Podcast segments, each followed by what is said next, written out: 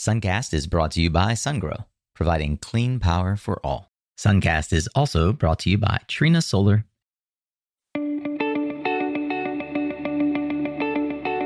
Hey there, Solar Warriors. I'm Nico Johnson, and this is Suncast.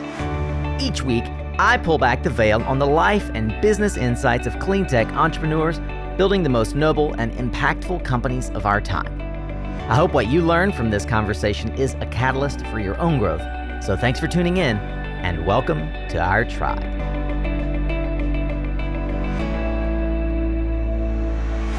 The premise is there's not a workforce problem in the industry. Prove me wrong. Here's some experts that I walked around talking to at Philly that where we talk about the different sides of this elephant in the room. That is, we've got a workforce problem. There's not a workforce problem. There's a being too specific about only wanting to hire people in the solar industry problem. How about we look outside of the industry where people are clamoring for jobs and stop complaining about the lack of talent and start working towards educating them? I actually think the critical materials thing is overhyped. I think the workforce thing is somewhat overhyped. I think a lot of these problems are going to work themselves out. Dr. Volt, aka Dave Roberts, makes the claim in our recent Podcasters Roundtable that materials and workforce development will work themselves out. They're really not big issues. We know these topics are top of mind for our solar industry, so I asked this question recently as I walked around the RE Plus Mid Atlantic Conference in Philadelphia to some of the leaders that I encountered. Among the many interesting answers I particularly liked were solutions that we're bringing to the market will be part of the reason that things will, in fact, work themselves out. But you know, it's not that simple. So here are five very informed viewpoints from experts that I've personally gotten to know and appreciate. And then I want to know from you what do you think? Leave your expert opinion in the comments. Feel free to be like Dave and challenge the norm. I sure did. Oh, and if this video hits all the right spots for you, all I ask in return is for you to crash that mouse pad down on the like button and subscribe for more content like this. First up, is Catherine McLean from Dylan Green with a full interview all about attracting talent and candidates, how to get that job.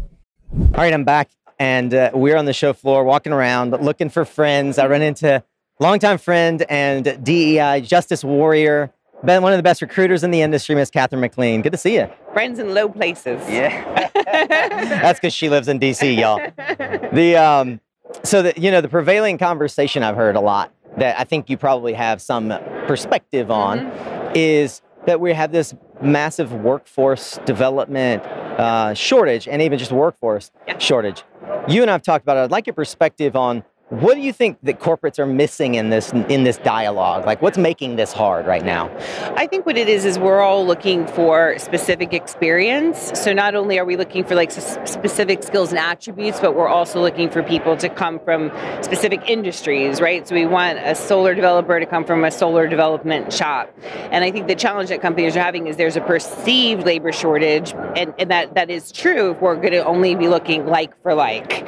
But there's so many many people who want to come into this industry in all different levels of um, of, the, of an org. So junior people, you know, middle career uh, changers, more senior people, etc. So just being open to where people are coming from, I think, would help a lot. Yeah, we were just chatting with our buddy Mike from New Columbia, and it turns out that the whole um, you know return to the office versus hybrid work situation yes. actually complicates deals as well. Can you talk a bit about uh, both from the candidate side, the desire to work from where they are, and from the corporate side, the desire for folks to be in a specific location, how that's impacting your work?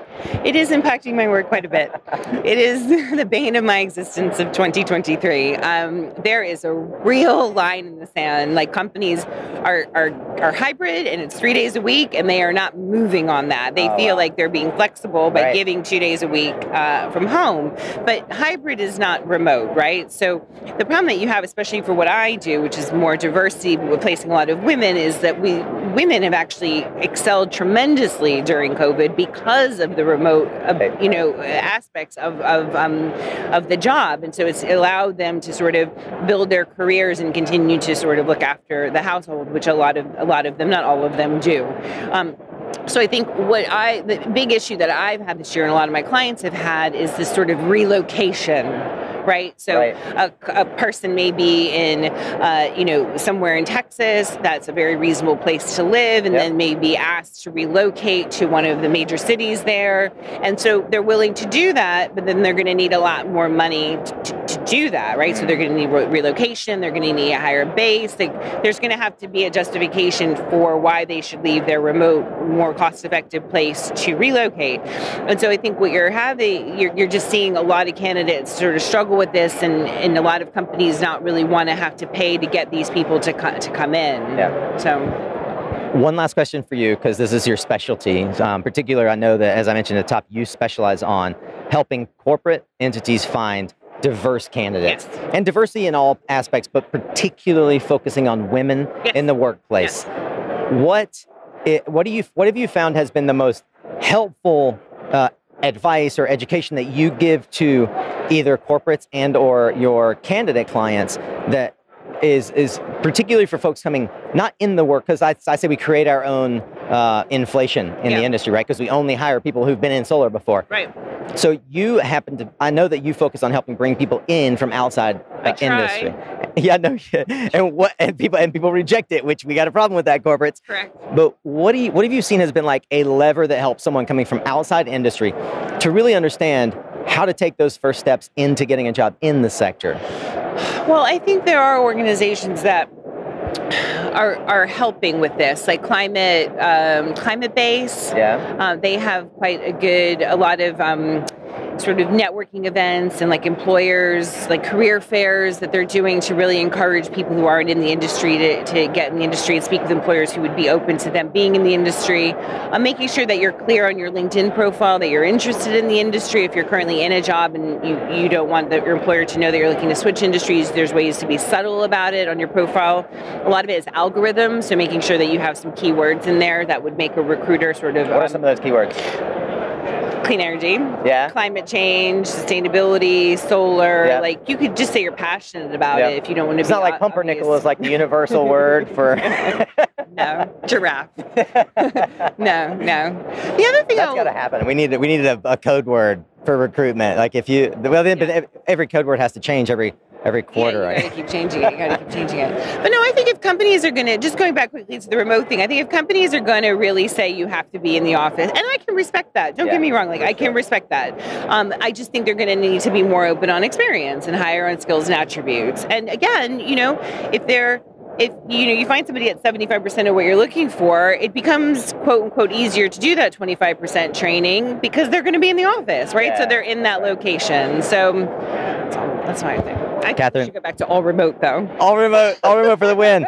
Catherine McLean is the founder and CEO of Dylan Green, a recruitment firm in the industry focused on diversity, equity, and inclusion, and in particular, helping get more women into the workforce.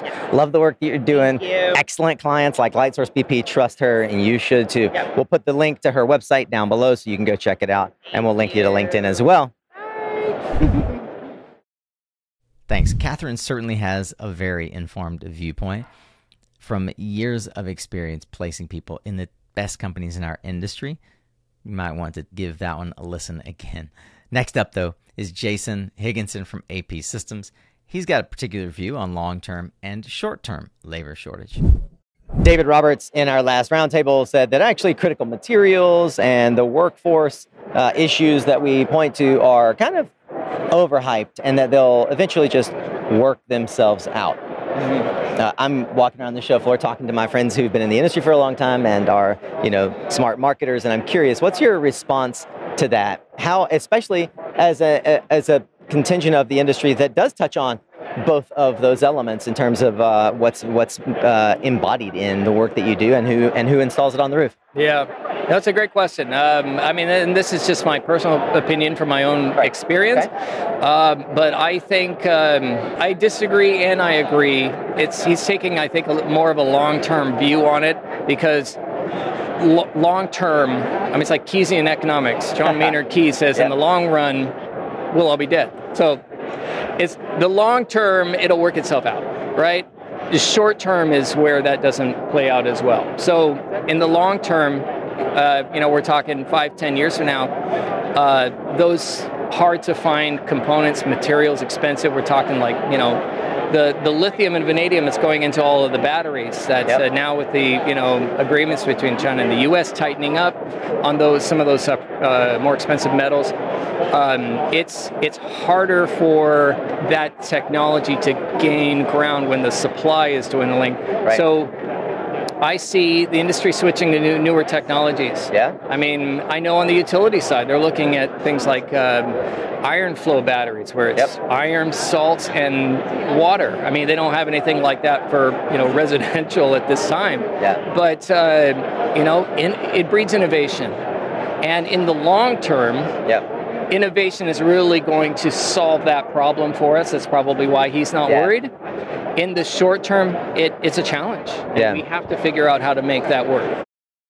So the IRA is incentivizing things like apprenticeships and workforce development is a key component for the DOE and a lot of the attention that's going into deploy 2.0. Um, do we really have a workforce development problem in the industry? And if we do, how, where do you see, from the perspective of a major manufacturer, strides being taken or made?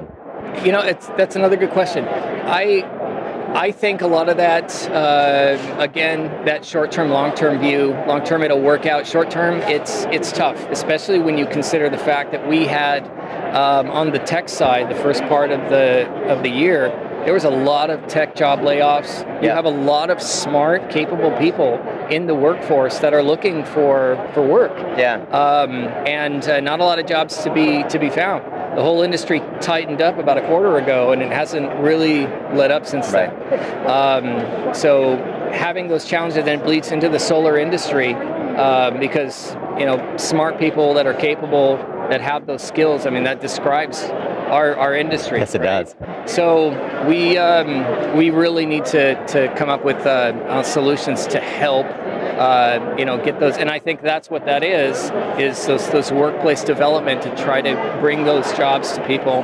But um, yeah, in, in the long term, eventually it'll all work itself out as the industry grows and, you know, things relax. But uh, it's definitely a challenge right now. I certainly appreciate Jason's view and agree that we have some things to work out and we're going to have to come together as a coalition to make it happen. Following Jason, we've got Whit Fulton, CEO of ConnectDER. We talk about the three things that need to happen for workforce development to really take hold, not just in the coasts, but across this vast nation. One other element of the industry that everybody uh, seems to be talking about today, and I'm curious from your perspective as a hardware provider, um, either do you see this with your customers or kind of what's your perspective on it? Because you've been in the industry for a decade.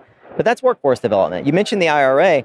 There's a huge con- component of the IRA to incentivize training and um, and even to incentivize um, you know uh, apprentices. There's a huge program there. Where do you see the conversation on workforce development uh, either um, gaining momentum or falling short? Mm, that's a really good question. Um, obviously there's a lot of funding out there that's being pushed out and disseminated through the state energy offices as well. And so I think there's a they're going to be a really in, interesting and core implementation agent for this stuff, especially as they bring those you know those training programs up in those states. I think the industry as a whole, like NABCEP training, the things out there, they're really good standardized, formalized things that are being pushed out more, yeah. but the industry as a whole is also still pretty complicated. The you know NEC, the rules and regulations around standards in the United States for installation are they're pretty onerous. Yeah. So in, in my mind, there's actually three things that need to happen. And they need to be happening from three different directions. One is simplifying the standards and the requirements in the NEC level and the code in order to get more stuff out there. Reduce the burden for the AHJ and for the and also standardization. Like the uh, like the Solar App tool is a fantastic example of this. Right. So that's one. Two, obviously pouring more, you know, continue to pour more money into getting, you know, more and more underserved communities and people into these training programs. Just marketing and dissemination. I think the money is there for the training itself. Letting people know this is an avenue that can be paid for to get into. I think some marketing there would be a, really great place to, to, push. And then the third, and obviously the last one is near and dear to my heart, is making the actual job simpler. technology has to get more plug and play in order to make it easier for someone who doesn't have this level of training, someone with this level of training to get the same number of jobs done in a week, in a month, et cetera, et cetera. Yeah. So we really hope that we can be a huge aspect of that because all of our stuff is plug and play. It is indeed, and it makes it super, super simple. Uh, I guess another question occurred to me that I want to make sure I asked you. We're at RE Plus Mid Atlantic. It is a bustling trade show. I'm I'm flabbergasted. 1,400 registrants, which makes it on par, if not bigger than the RE the Northeast show. Yeah, Um, I was actually, I, I- this is awesome. You know, this is our this is our home turf, and I thought it was be a little. Smaller. It's amazing, great. honestly. Yeah. So, what is the uh, what do you feel like is the top question uh, that folks ask as they're walking the show floor and they see you? Like, what do you? What's the first thing that you and your team end up uh, trying to answer or address on the right with people just walking the show floor? I'm always curious. Like, what are people actually trying to figure out when they're walking the show? Well, I can't speak for the other booths. What I can say is the first reaction you usually get is sort of a quizzical looks like, Yeah. huh. It's like, Yeah. so it's not even a question. It's just like, that's a thing we haven't seen before. Yeah. Uh, what, what is it? Can we check? And so they come, come up and we just talk about it. You know, talk about the fact that it's got, you know, circuit breaker in the bottom, Right. standardized plug in the top, sits between the meter, and it's a line side tap Yeah. that's IDC compliant. Yeah. And they go, Yeah. Yeah. I, I could use that right now. I need this on. I've got 12 jobs to use that like instantaneous. So that's it's a really nice aha moment. We still get a little rush out of. So I can't, speak for the rest of the show as like what the hot topics are right now. Um, other than knowing for other hardware pro- providers, supply chain's still an issue. It's getting a lot more opened up, but it's still a little Yeah. constrained. And um, everybody is really interested in seeing how the IRA rules are going to shake out and where that's going to push the market. Because obviously everyone's still really excited about it. Then of course there's California and what's happening out there. How quickly will that model spread to other parts of the country? Yeah. That's a hot topic for us and for those other vendors we talk to. Which model specifically? Uh, so, for those who are unfamiliar. No, it's the new the net, energy metering policy, Right. which basically means you pretty much need a storage system, at least a small one in every system, Right. to make it economically really in the money. Good old NEM three. Yeah, exactly. Have you been curious about utility scale storage? SunGrow's revolutionary liquid cooled solution is revolutionizing the storage landscape. Its built in DC to DC coupling combined with other features like higher energy density and 3% slower battery degradation make it a robust solution that companies nationwide are choosing. You can learn more about this innovative solution by SunGrow by visiting mysuncast.com forward slash sungrow. Hey, pardon the interruption, but I wanted to just let you know how much of an impact you have on Suncast. Yeah, you. Thank you for clicking play. Without you, this show is just me shouting into the void.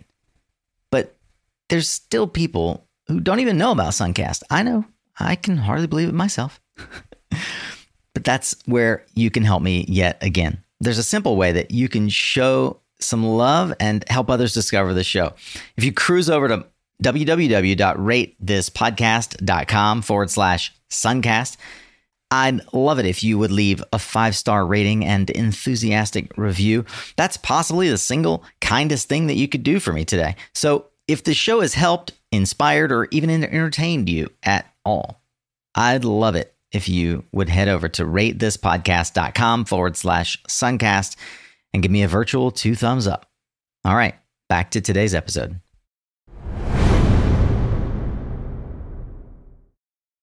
All right, one more. We've got my friend Todd Ahern from Megawatt Group, all about scaling and solving customer issues and becoming one of the top companies in the industry what you do. It's a great example of how to leverage your skill set into building your own job. Tell me, what is so compelling about Megawatt Group and the opportunity that you saw to jump ship, come over and work with Todd, and what is it that, uh, that where are you going to help take the company? Yeah, this this was a really exciting opportunity. Uh, I spent five years at Trina. Uh, I started and led their commercial solutions business unit for five years, uh, almost six years, and really part of that business unit was structuring a solution, right? Giving people access to more than just modules, giving them access to racking solutions, giving them access to inverters, storage, Yeah. you know, anything. You know, and that solution being more of a one-stop shop is really compelling for buyers because then they don't have to have supply agreements in place with multiple suppliers. Yeah. One supply agreement gives you access to a lot of different products.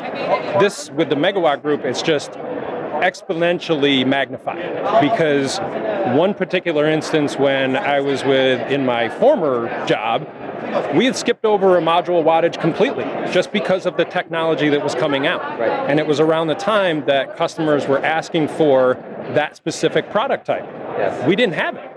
Now with the Megawatt Group, I have access to literally every wattage, every, I'm not going to say every manufacturer, but so many different options that we can provide to our customers.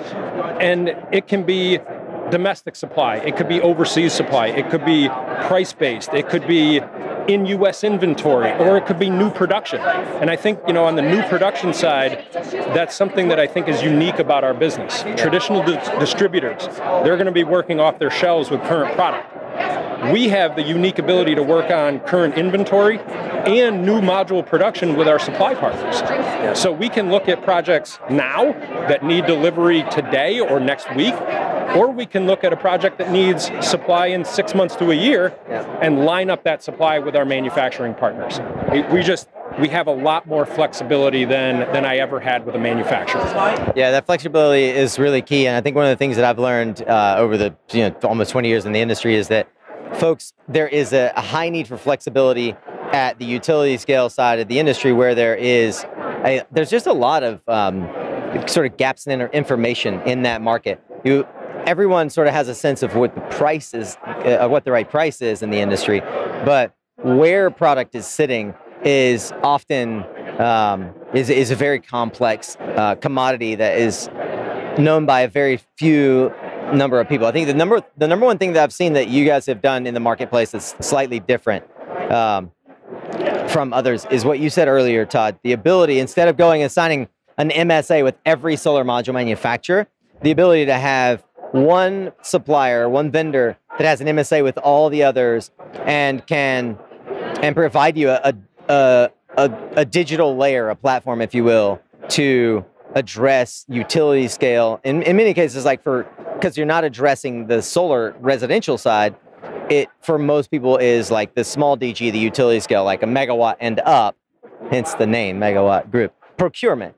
It's uh, it's an opportunity that we've seen, uh, you know, Borrego jump in the market trying to address. We've seen a lot of other folks with this platform uh, approach. And one of the things that I would posit that has created the ability to go from um, relatively zero to 80 million a year in sales to land on the Inc. 500 is that this, at the end of the day, is a relationship business.